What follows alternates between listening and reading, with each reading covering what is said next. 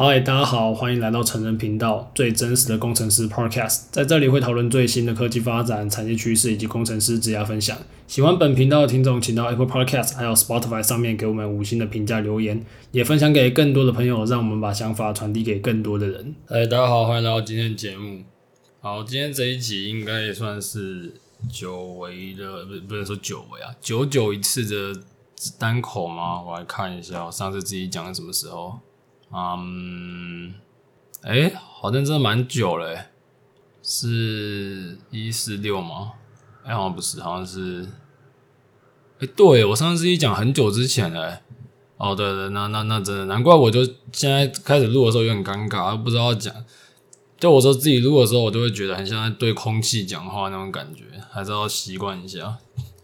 然后前几天刚好有，昨天吧，刚好去那个 podcast 的聚会，然后就有人。一个 topics 分享说单口要怎么做啊？我是没有认真听啊，因为其实我是个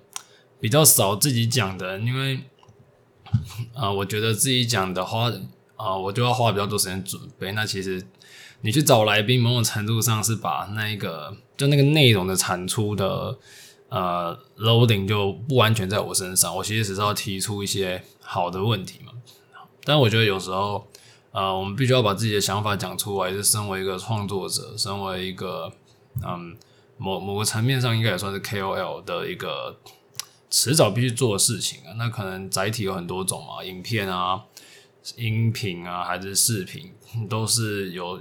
蛮好的管道嘛。那我觉得我们会呃多方面尝试。好，那今天这一集我大概会讲几个部分，我会觉得说。嗯，现在人类正在一个转变的时代啊，就很多东西都正在改变，包含说现在整个经济环境，又或者说，呃，现在整个科技的进程，我们好像已经没有办法再去走倒退路了嘛。但应该说一直以来都没办法走倒退路，而只是说现在这一个往前走的这个进程会跟我们以前不太一样。啊，前阵子我在社群内有啊，在 IG 上面有贴一张图，就是人类的发展进程。那我我的那个图是一个缓步增长，然后到后面突然有个垂接近于垂直的爆冲。那现在其实人类已经站在快要爆冲的那个点。那为什么呢？因为啊，我觉得现在的很多底层的基建，就包含是硬体上或者是一些软体上、知识上，嗯，已经到达一定的水平。所以其实呃，人类它是。人类它距离下一个奇异点，可能也真的不远了。那怎么样算一个奇异点呢？比如说，人类学会用火算是一个奇异点，那学会耕种算是一个奇异点。比如说工业革命算是一个奇异点，网络革命算是一个奇异点，还有智能手机的革命又算是一个奇异点。那大家如果发现的话，其实这个奇异点的的那个呃中间的时间时间的隔隔的时间越来越短。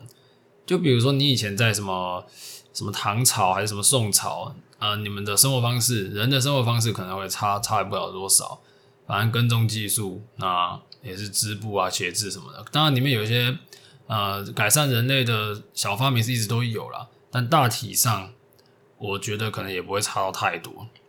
嗯，不过现在的社会就不一样，现在社会是每一个一年、每一个五年都是非常巨大的变化。那我觉得工程师，身为工程师，我们是走在技术的最前面。那我们应该更要有能力去嗅到啊、这一些东西的改变。那同时间，我们也是最有能力去拥抱这些创新的人。好，那、我讲这件事情是因为前最近很红的那个嘛，那个机器人，嗯，Chat GPT，那它的公布其实呃让大家很多人都在用嘛。当然有人拿它来什么。做有的没的啊，问他什么事情他都可以回答，当然不是全部啊。不过可以看出来已经是相对非常的成熟了。那以前的人会说不会就去 Google，那或许几年之后大家会说什么不会就去问什么 GPT 之类的。好，当然我现在讲这件事情是应该是八九不离十会发生啊，只是那时候可能不叫 GPT 啊。那我会觉得说这个东西是一个 public 的版本，就是说它是给大众使用的，大家能想象。很多公司它不会把它最顶尖的技术拿出来，不止不论是现在的这一间 OpenAI，或者说其他间也是做这种 NLP，NLP 就是自然语言处理，就我们现在讲话，这就是自然语言。呃，这种机器人可能不止一两家在做，那他跟你拿出来的部分，或许只是他的百分之十的这的菜而已，他可能煮了满汉全席，只给你拿一一道给你，所以后面那几道，天知道会不会真的有什么什么要把人类毁灭那种 AI，或许有，或许没有吧。但我能够说的是，只是我百分之基本上百分之百确定，它这个绝对不是它最屌的东西。所以他们最屌的东西一定是超乎想象的。那超乎我们现在想象，当然几年之后一定会有更更加超乎想象啊。或许现在就已经有人在用这些事情在做一些嗯商业上应用，还是一些什么阴谋论的等等。我这个我倒就是我也不知道，所以不谈。那讲这件事情就是说，嗯，当人类跟 AI 的那个思维程度，就是说，我们人类是一个可以多面向思维的生物嘛。那我们比较不以往的机器人，大家会觉得说，就一个口令一个动作，那可能做一点微智能。但现在这一个，它的回答啊、应该说未来迟早有一天，AI 的回答会非常贴近于人类。那它会发生什么事情呢？就当它的智能超过人类的时候的那一瞬间。人类的发展进程就会直接火箭喷发，因为代表说他们已经智能上超越人类，然后呢，他们在运算速度上，他们在模拟速度上也是远超人类。它可以在电脑里面，在在运算呃，在一些运算硬体里面做出非常非常多上千万次的模拟。可能以前人类，你比如说马斯克要射火箭，他可能要在物理，就是他在模拟环境先跑了，然后在物理世界也要跑。那在这些 AI，它可能在它的模拟环境，模拟一个真实物理环境里面跑了，可能五分钟都跑了上千万次。那他做出来的东西是不是很可怕？或者说，他去争论某一个非常难的数学题目，那他们是不是可以疯狂疯狂的运算？毕竟说，比如说爱因斯坦很牛逼，但爱因斯坦就是一个人，然后他当时也没有这么好的计算机，所以呢，爱因斯坦的能力可能没有被完全释放出来。那同时间。他也不可能一天二十四小时都都在那边算，他可能一天比如说八小时还是几小时。那你可以想成说，到时候就是有一一狗票的爱因斯坦，然后每天日以继夜疯狂在算，而且是嗯每一个单位时间可能是以毫秒在计算的。那那个时候，呃，人类的的那个发展就会有非常可怕的保重。那我先讲我的想法，我其实蛮庆幸。自己活在现在这个年代，虽然这个年代有点乱，但其实我不想要活在一个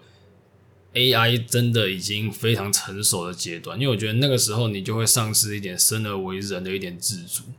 比如说像最最有名的就骇客任务嘛，这个以这种这方面的题材，那 AI 已经统治人类，所以人类的脑机界面被接出来，然后在一个虚幻里面。啊，这些事情都正在发生啊！现在 AI 越来越强，那脑机界面也有在做啦。这到时候每个人脑袋里面，因为脑袋里面的那些讯号其实就电讯号嘛，把电讯号把它接出来之后，你确实是可以做一些控制。所以那些什么心电感应啊，还是干嘛的，你其实都可以做。那如果这个晶片里面它还有加了很多 sensor 之类的，那其实人体的讯号也马上被物联网。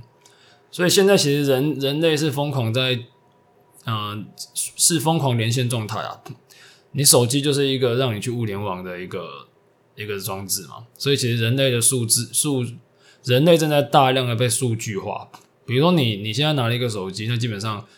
你的定位就被数据化嘛，所以你在那个后端的 DB 里面就会有你的定位点。那当然，假设你今天带来智能手表，等于说这个定位点上面还会有你的你这个人的身体数据。那可能你去哪里，你去哪边，然后他可能推不同的广告给你。这个这个这些事情其实现在已经发生了，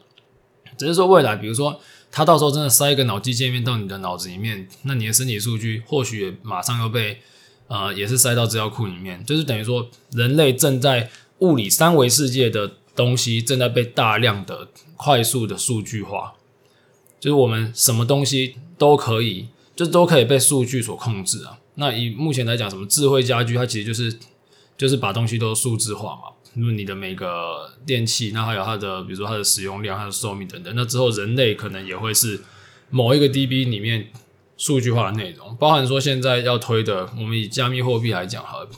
很多国家要推自己的数位货币。那你想说，诶，为什么要推数位货币？因为假设我以前从中国信托转到富邦银行，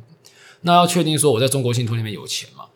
那我在中国信托，我刷中国信托的卡的消费，富邦银行不可能知道嘛。那我刷完之后，在中国信托再再用那个央行还是什么的机制，那个我不太懂啊。反正就是中间那个转转账的机制转到富邦银行，然后富邦银行再转到我富邦的户头。可是富这样子其实很分散啊。台湾银行几十间嘛，那更不用说全球了。那假设未来有一种数，比如说数位美元，那这个数位美元它的转账，它就是基于你在那个区块链上，或者说我确认他们到时候技术是什么。总之来讲，就是说这个数据更加的。啊、这个接口更一致性的时候，其实包含我们人类的消费习惯，所有东西你都会被联网，就数据更好收集嘛。那当有一个世界，所有所有东西都联网的时候，然后再加上我刚刚前面提到这种 Open GPT 这种啊、越来越屌 AI，其实 AI 有很多层面嘛，那它可以预测的层面也非常多种。刚刚那个啊、呃，这一个机器人比较像是说，哎，有一个呃，近似拟真的，你可以把它想说是一个很智慧的机器人，有点像是那个钢铁人里面那个什么贾维斯那样子。就是你可以跟他讲一下，要帮你做一些事情。但是我们人类的同时，自己这么多东西在联网的同时，那是不是很多的预测模型就出来了？包含说这个人什么时候会挂掉，还是这个人适合做什么事情？到时候的人那真的有这个自主权吗？我觉得可能就未必。所以我才说我非常庆幸生在这一个见证这一个转变的年代。我觉得我们这一代的人挂掉之前，应该都会看到 AI 它 dominate 我们的生活。我是觉得是这样啊，我们挂掉之前，因为挂掉之前还要几十年嘛，对，以均值以那个平均值来讲啊，那那个时候的社会长怎么样，我不知道，也想不到啊，我只能想到说，如果是那个年代出生的人，他可能很多东西都是被注定了，就可能可能真的你抓手抽到那时候就很重要吧。那现在像这种还是没有那么效率的情况下，我觉得还是蛮多机会的。好了，那讲完这些比较偏脑洞大开的想法之后，来分享一下说，接下来啊、既然这些东西已经出现了，我们要怎么去做？我觉得以目前这个情况来讲，嗯、我自己的总结啦，我觉得创意相关的工作，还有跟人相关的工作，现在应该还是会被留着。那我说跟人相关，不是什么银行行员哦，银行行员那个绝对是水岸第一排，就什么。什么客服人员啊、银行行员啊、记者啊、新闻写手啊，这种我觉得都是水岸第一排。我说的新，我说的不是指那种评论的，评论这个是有价值的，你对这个东西的洞悉是有价值。我说的是，不是台湾很多记者都那个抄什么 D 卡的文章嘛，对不对？那种东西以后哪需要记者啊？你就这种机器人随便弄弄就，还是客服人员说，哎，那个今天你要定位吗？那个五点海底捞之类的，你这种东西以后也不需要了。然后。还有那种说什么，反正我觉得那种客服人员啊，那个记者啊，比较低，就是没有那么论述的写手啊，基本上全部都会再见。那当然，工程师会不会再见？因为其实这一个机器人它也可以帮你写 code 嘛。我之前我之前还叫他帮我刷题，所以 LeetCode 多少题怎么写，那他还是真的会帮你写出来。然后就是说，哎，帮我写一个那个 REST 的 server，HTTP 的 server，他干他直接帮你写一个 server，啊，你还可以选程式语言。所以其实工程师也有可能被取代嘛。啊，当然，工程师有很多种，我觉得比较危险的应该是会像是前端吧，因为前端现在不是很多那种前端设计师已经有一些设计软体已经可以在上面跑一些 demo 了嘛。那或许你到时候你把这个设计图丢进去，他就真的帮你把前端磕一磕，我觉得都是有可能。当然，我我只是说工，当然不止这个啦，包含是一些比较不一定是需要非常精密的那个工程的部分，比如说一些小小的。假设你今天是要做什么小的资料处理嘛，或许以后你也不需要特别有一个人去处理资料工程，你可能就是跟跟他说你要哪几个栏位，比如说你给他一个 Excel，你要哪几个栏位，你要把它整理成什么，你就讲一讲，他就帮你写出来。就这种不用到太难的部分，我觉得工程师也是会可能被取代。当然，工程师还是很有优势啊，我觉得工程师还是很有优势，因为毕竟现在这种时候非常缺工程师嘛，所以。那这个当下应该还是不会被取代。我刚刚说的是一个，可能是十年、二十年之后，我认为有机会出现这件事情。那当然，我说那些什么客服人员啊，那个不用十年、二十年，那个可能妈五年就再见了。那个那个很快就再见。应该说现在其实就已经很多很多客服。你看那个不是什么银行的那个机器人，下面叫什么智能客服？那、啊、你会讲说，干这个没有多智能啊，就是一堆 if else，然后后面跟你说智能。那事实上这件事情未来如果像这这个。这个 Open AI，他们如果有开 API 出来，那让别人去串，那其实他的客服就可以做得越来越好嘛。那你想说，诶，那现在这样子工程师的优势在哪？我觉得工程师的优势是你真的很很懂它这些东西的一些基础逻辑啊。呃，所以呢，我觉得我们应该要学会用这个工具，就我们要学会怎么去利用这个新的武器。那这个新的武器，它它有非常多的可能性在嘛？就如果你是一个工程背景的人，你要快速去打样你的产品，那或许你顺便讲一讲，哎，你用它的一些一些一些简单的 code，然后你到时候就可以很快速打样出一个东西，就它可以变成你的工具，或者说，假设你今天是。嗯，你你想要问某件事情，那这个事情你其实不用到很深入，那他也可以帮你做一些简洁的回答，变成说人类在找资料、找查一些基础知识的过程，就是这些时间过程已经被释放掉了。就人类释放掉在一些不必要的繁琐内容中。我们举个例子，三十年前你要找某一个，假设那时候 AI 很红好了，你要找 AI 的资料，你可能要搭着公车。然后假设你住什么北投好，你要搭公车搭到什么台大图书馆，然后台大图书馆进去之后还要看有没有书，啊没有书的话你还要一本一本去找，啊找完之后再拿出来翻阅，啊翻阅之后呢，你再把你要的东西记下来，或者是把这本书寄回去。三十年前的资料获取手段或许这样，那现在十年前到现在资料获取手段什么？呃不会就 Google，不会就 Google，可能十年前不会就 Google，那这五年可能不会 YouTube 上面也是有很多的东西。那以后呢？以后你甚至不知道，以后就。你甚至不需要知道这些东西，以后你可能就跟机器人说：“哎、我今天想要了解什么什么什么东西。”然后它都列出来，然后你再跟它互动，就像是一个对一个东西略懂，或者是他有一定懂的程度的人，他在旁边告诉你这个故事。所以以后人类获取知识的速度将会超乎想象的快。当然，这些知识还因目前看起来，你要你要获得深入的知识，你还是必须要去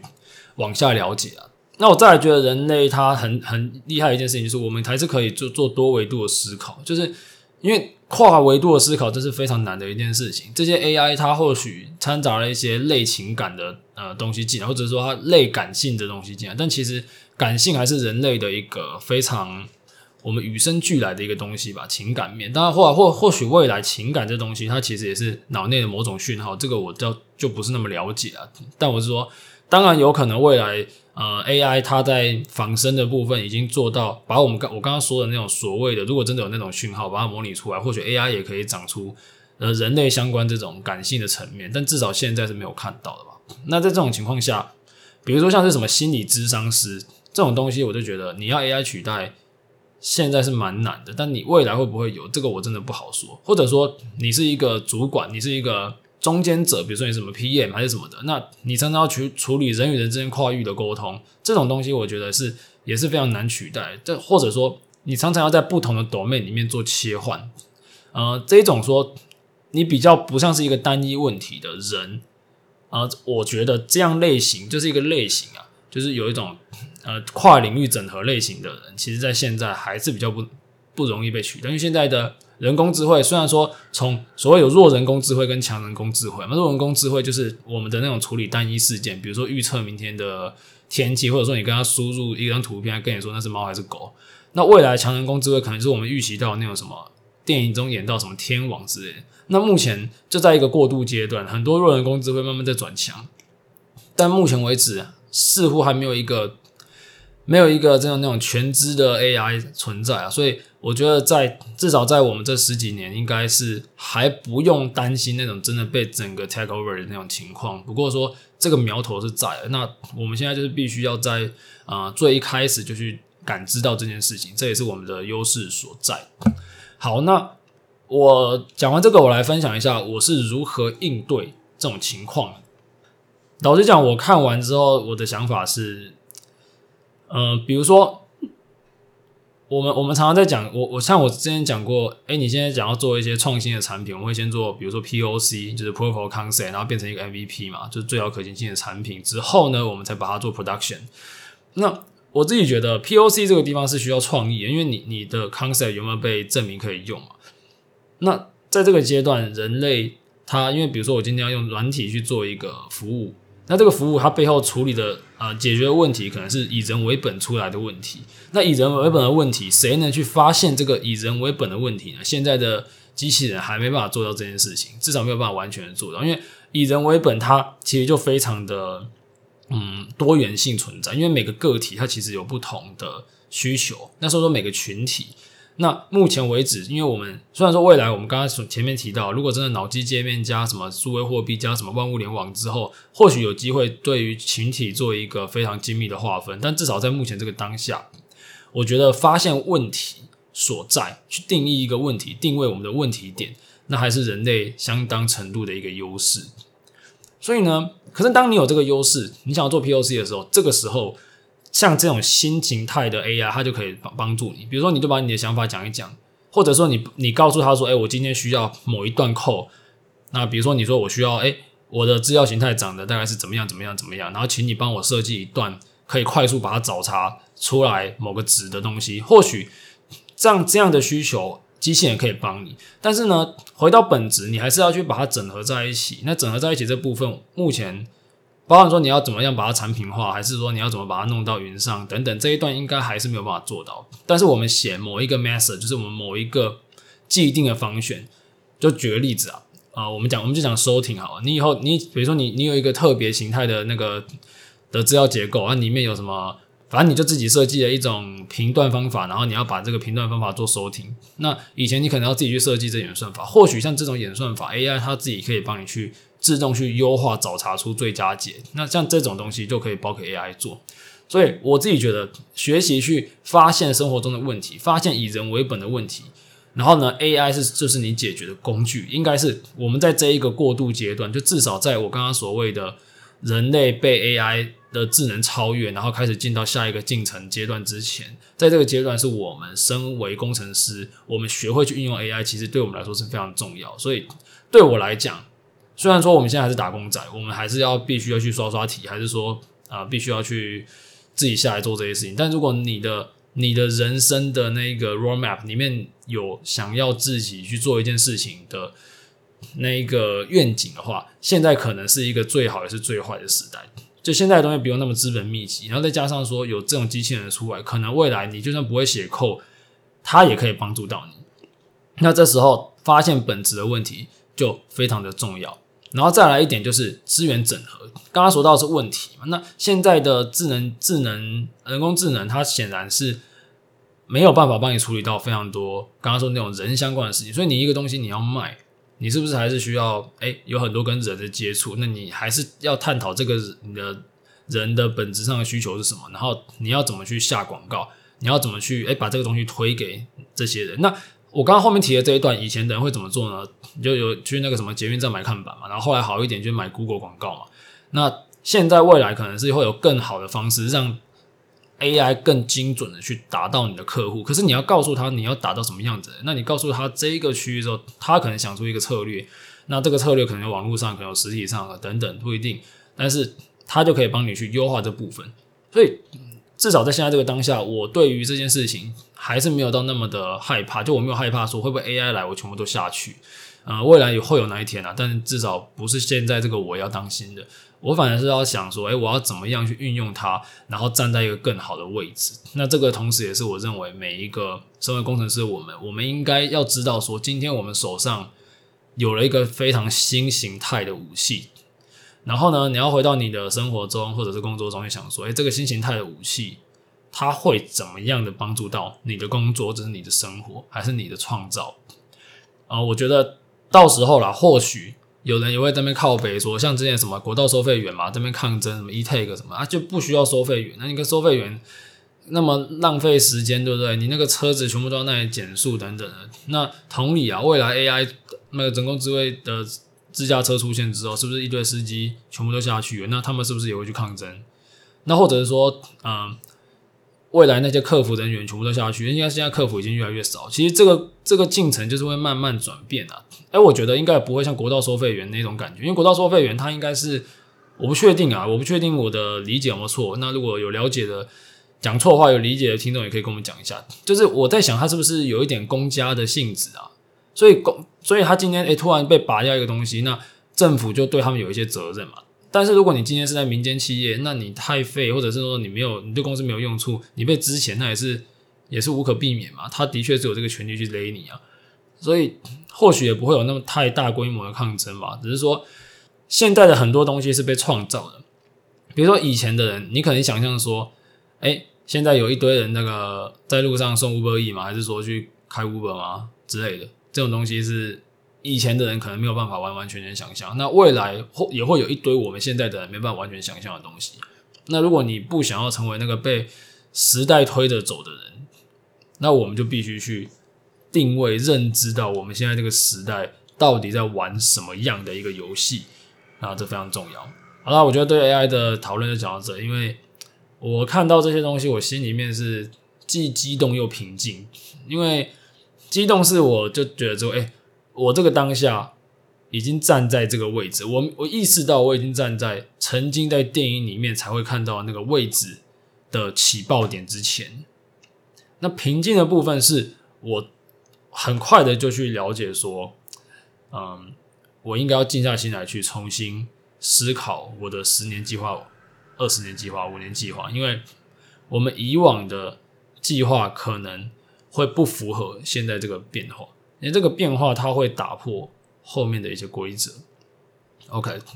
好，那我后面再跟大家聊聊另外一个话题啊。那这个话题我觉得比较像是一个。反省就是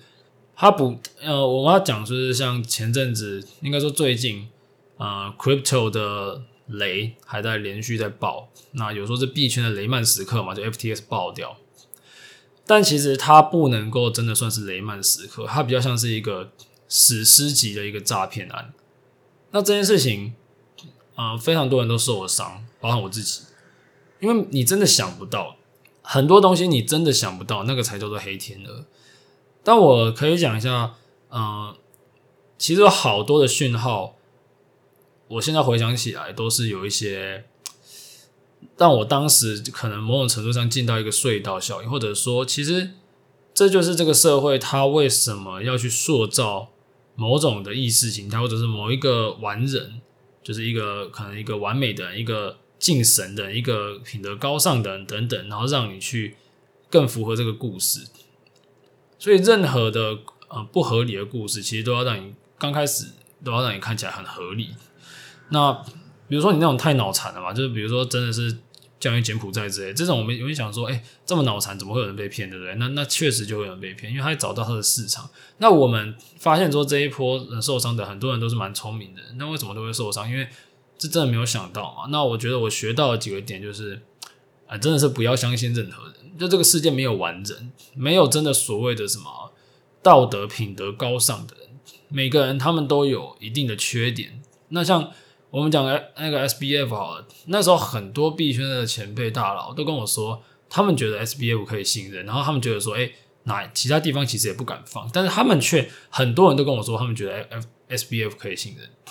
那为什么呢？因为比如说他他有把自己嗯包装成慈善家，然后一个肥宅的形象啊，不喜欢钱啊，素食主义者等等。后来发现这一切都是包装啊。不过他这个包装的确是骗过了很多的人，那让大家去买单这个说辞，然后进而产生一定程度的一个信任。那我觉得对我来说，这一个技术我还是非常看好的，就是经历过这一次的暴雷。呃，监管会进来，但监管进来也代表说，没有真正的那种不效率市场的大爆冲，可能也会越来越少见。但是我猜啦，下一轮牛市可能就是 less run 了吧。就是如果你想要把握一个机会，我还是很你看好这个技术的话，我是很看好。当然现在是很多资金大出逃，所以可能会沉寂一阵子。那我要讲的是。每一种东西，这个世界上的每一种东西都有一些庞氏的一个成分，只是说，比如说劳保本身就是一个庞氏，健保本身也是一个庞氏，当然加密货币也是一个算是一个庞氏。那你要了解说，假设你今天是以投资去看这个东西的话，那你你也可以去玩这个庞氏，但是你就要知道说你在玩什么样的游戏。但是以技术面来讲的话，Web 三它的确是一个价值上的传递、新形态的一个网络系统。那未来。我也觉得这是一个需求，只是它会用什么样的形式出现，它的底层技术会是什么？现在看起来底层技术会是区块链，但它不一定要是区块链。这一个东西，我们也是在啊、呃、等待一个技术的变革。反正简单来讲，我看好是整个看好是 Web 三的一个东西。那这次 FTS 它爆掉，其实对于整个 Web 三或者是区块链加密货币行业是一个非常大的打击。那我觉得总结一下吧，我觉得这个学习就是。大家在接下来在看每件事情的时候，我自己觉得，我们太过于去思考捷径、路径思考。因为我其实回头回过头来想，我当时看这东西的时候啊，当然我自己觉得 FTS 是我们当时操作起来都觉得是比较顺手的，然后也非常多大佬的 backup。那反而是这种时候，你越来越多的大佬，那时候很多大佬都跟我觉得，哎，这是可以信任的。然后我当当我自己也是很常用的，所以我也觉得可以信任。可是当大家要这样讲的时候，大家没有人在在 FUD，没有人在干掉他的时候，哎，你确定他真的是那么好吗？还是其实说某种程度上，它也变成了一个一言堂，就是说大家太过于去 去去认同这个事情啊？我觉得人只要走上神坛，就会走下神坛，因为毕竟人不是神，所以其实很多时候你回到一个最真实的一个本质上的一个思考。每一个人生而为人，当然你说，比如说有一些什么法师啊、道士，那个我都不管。但是说，你说每一个企业家是每一个好，或者政治人物，或者说每一个在当下我们的每一个打工仔，其实你做每件事情，你都是有一个本质上欲望的驱使。那我自己觉得，要认清一个人的本质是相当难的一件事情。所以我后来跑去什么学面相，干那超别人，我是学面相，学一些玄学。但我不是只看玄学啦，我还是很科学，就是我有看心理学，我也看玄学，就我各种都看，因为我希望可以用各种，就像查理蒙格说的嘛，你你如果只有垂直，那你看世界就是钉子。我呃很大量阅读很多书籍，就包含科学、心理学、玄学都有看。我希望可以呃在我的思考方面，我可以更进一步去剖析每一件事情，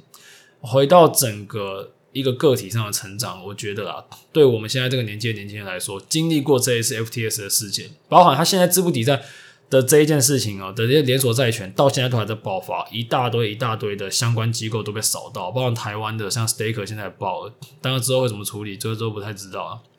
那那我自己也是有受到影响，不过我是觉得说，哎，在这个年纪遇到，总比你在十年后、二十年后遇到还要好。那它是非常非常好的一次学习，因为当很多人。像今年，呃，这一次的受伤，很我知道很多人就是其实也就赔一点小钱，或者说他其实也就是在场外看，然后看一看，他不会有这个感觉。那我们亲身经历这件事情的时候，特别是在我们这么年轻的时候，他是假设我今天四十岁了，我今天四十岁，我那时候觉得说我需要买点经验，我想花个花个几百万去买这样的一个经验。那我那个时候的我，假设想买，你也买不到，因为其实人人生跟时间机运就是这样，好的机会你抓住了，你就上去了。你坏的机会你爆掉了，你可能就那一次你就你就真的再见。所以做好风控是很重要，就是把自己的下档锁住，然后把上档拉高，好好去抓住每一个翻身的机会。其实是我们这年代的年轻人必须去做的，因为嗯，随着迭代迭代的速度变快，然后我刚刚说的每个奇异点之间的那个时程缩短，我们其实会有非常多的不效率点出现，比如说像这种 AI 啊，还是什么什么区块链啊，有的没的几个那种。听起来很牛逼的那些那些名词，每一次出来都会带起一些变革。那同时，它也会刺泡去泡沫。而在这一种快速往上往下的那种过程里面，其实你如果是懂得冲浪的人，你冲个几轮你就上去了。但它同时间被筛选下来的人，就你站在那里不动的人，在这个社会是会蛮惨的。因为我们真实购买力加上我们的通膨。虽然某种程度上科技是在通缩，就我们的 iPhone 同样价钱的 iPhone，你以效能来看，你都是越来越便宜。可是事实上，我们的整体购买力都是在下降。所以现在的人他，呃，我自己觉得现代人的限制其实是在的，就是我之前有发一个总结，在新的陷阱，这个世界的奇异点会到，然后我们现在有新的陷阱正被快速建立。新的陷阱指什么？嗯，它指比如说金融上的陷阱，在投资上的陷阱是一个嘛，这是这最常见的，或者说它在人类的发展的过程里面，它它已经让一些普罗大众去植入一些，比如说教育就是一个嘛，教育去植入一个打工仔的思维，那同时当然不止教育，它可能在。呃，消费主义的国家，它可能会植入一些没有那么重要短期思维的一个讯号。那当大家都是一些短期思维的人，其实那就是一些圈养的人，这样他们其实没有发现自己是被这个社会所控制住，然后提端提供很多低端生产力，让这个世世界去继续运作。但事实上，这个世界的金字塔是越越来越稳固，上层的一样去剥削，也不能说剥削啊，就是他们。他们现在不能说不，就他们现在会让底层的人误以为是他们自己的选择，然后慢慢去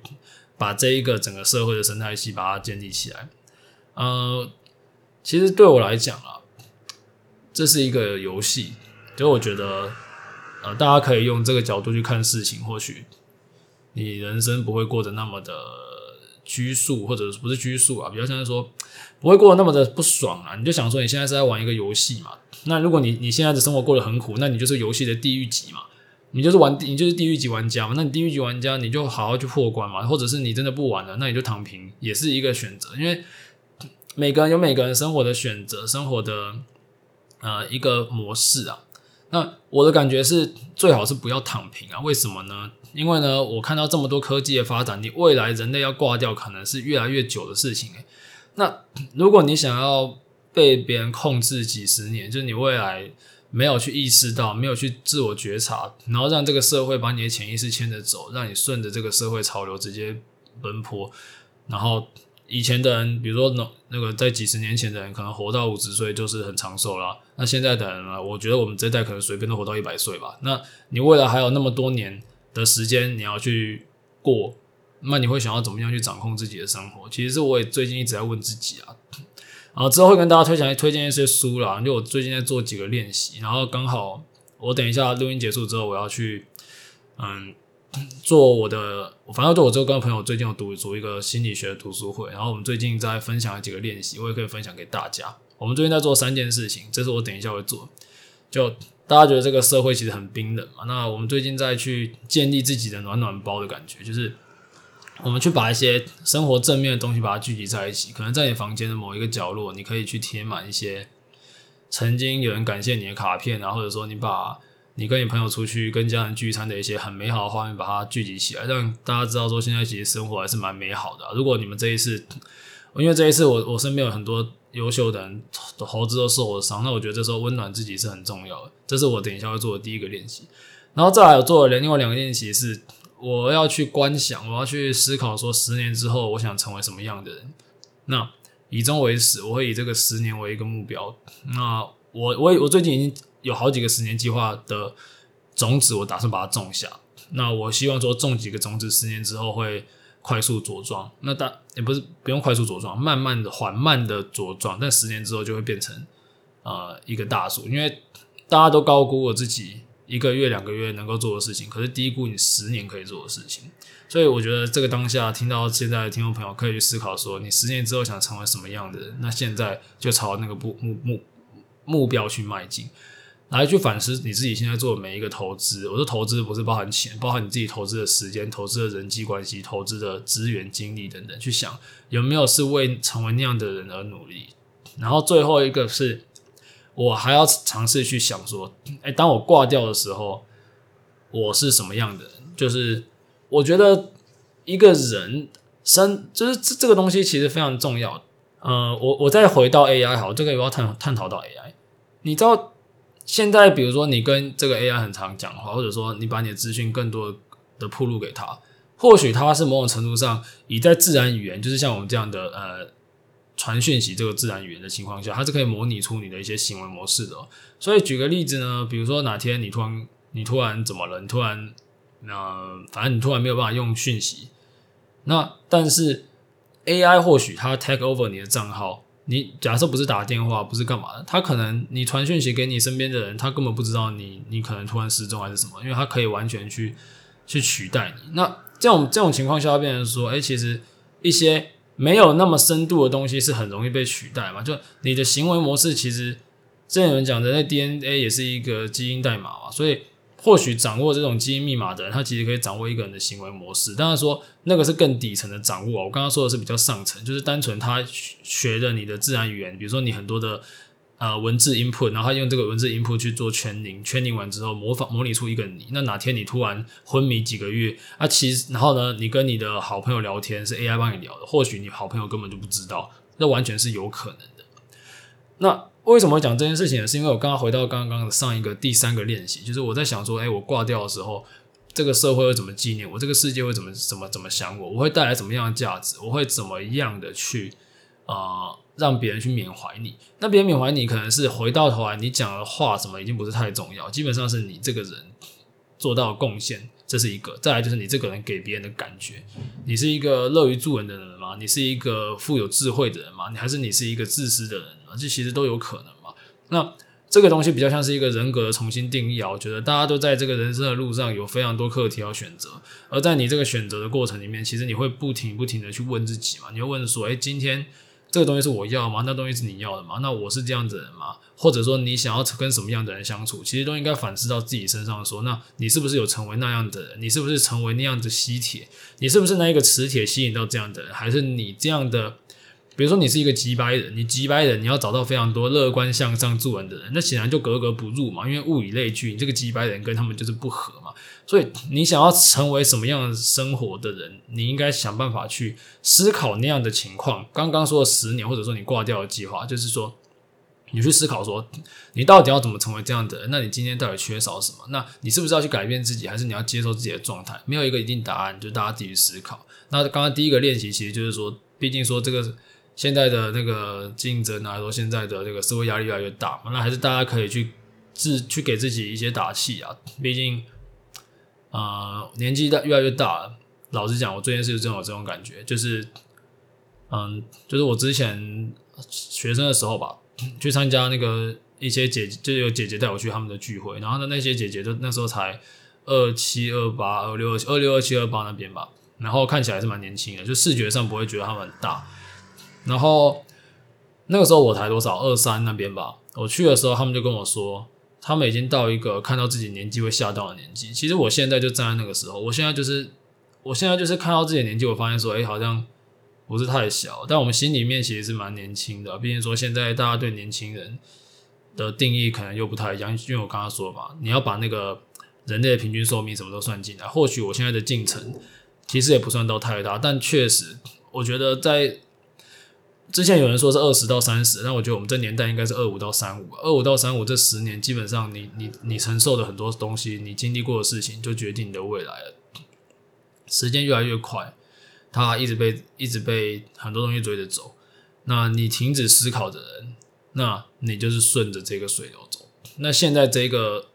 这个水流是把人推向一个更没有变化的一个情况，就是你不你不改变。那你就是得往下流，就已经没有那种整个大盘已经，我说的大盘只说，比如说像我之前讲嘛，那个十大建设后台湾，那时候是台湾的荣景嘛，那那个时代的可能已经过去了吧，或者说你今天去第三世界淘金，可能会有这个机会。但我要讲的是说，你在一个比较高度开放开发的地方，我觉得机会是那个门是在关上的，然后。我们能够做的就是保持自己的诶乐观向上，然后你还是可以去帮助身边的人，保持自己的学习，然后去想你到底要怎样的生活。我觉得光是你有对生活有个觉知，其实就已经非常的好了啦。因为很多人浑浑噩噩嘛，浑浑噩噩为什么浑浑噩噩？因为你根本不知道自己在过什么样的生活。所以我一直都很很很尊敬知道自己在过什么生活的，而不是说你一定要过得多牛逼啊。假设你今天你就是喜欢去画画，你就是喜欢随足，就是你就是喜欢。整个游牧之类的，你要全世界跑跑跑来跑去，还是说你其实就是想要很认真做好某件事情？我觉得这个就没有对错，但其实回到本质就是，诶，你是不是有意识的去做这件事情？如果是的话，那你就是一个好好生活的人。然后总结就是，我觉得好好生活其实就蛮蛮重要的，因为毕竟你今天活，你今天生在这里。很多人都说什么啊，什么谁忙啊，谁要干嘛，谁干嘛啊？我说谁过得很忙啊，谁又去哪里玩了，干你屁事啊！其实重点是你是谁，那你想要怎么样的去过你的生活，怎么样去玩这个游戏？只要在你现在坐在这里，比如说你坐在这里听我的节目的这个当下，你觉得自己也是有意识的做这些事情，那你想做这些事情，其实那个就是对生活的一个很好掌控。所以说，如果大家可以去思考。呃，自己对生活，你是被生活控制呢，还是是你控制生活？那如果是你控制生活，或许你会看到很多新的机会。那今天跟大家分享的是，诶，我有的一些自己的一些反思，再加上我觉得新科技会带来的一些变化。我觉得这个变化的速度，接下来会超乎想象。那大家如果有兴趣了解，就是有兴趣跟我们一起成长的话，其实就是诶，非常开心能够在这个地方与大家相见，就是在我们频道里面分享一些想法给大家。那如果大家有兴趣的话，也可以呃跟我们交流啊，你可以私信我们，或者说你可以呃到我们的 Discord 社群。那我也希望说，哎，可以帮我们分享给更多的人，因为我觉得在接下来应该是会有一些新的计划啊，就我蛮想要做一些影音内容的。那我也希望可以就是认识到呃更多有趣的人。这个做自媒体其实蛮酷的。那我也会推荐现在大家如果哎你生活中有什么想要分享的，你就把你的声音把它。把它发出来吧，因为你发出一个讯号，让这个世界知道说你是拥有这样价值的人，然后是身边有需要的人或跟你类似的人，其实他就会慢慢的过来找你。那这也是这个世界的一个规则嘛，同性相吸嘛。我说同性是指说同样类型的人都物以类聚。就先这样吧，今天这一集差不多讲到这里，那我后面可能就蛮多是自己想法的。很多 freestyle 的一个 sharing 啊，那如果大家喜欢的话，就帮我们诶订阅，然后分享五星评价，那分享给你的朋友。今天节目到这里，谢谢大家，拜。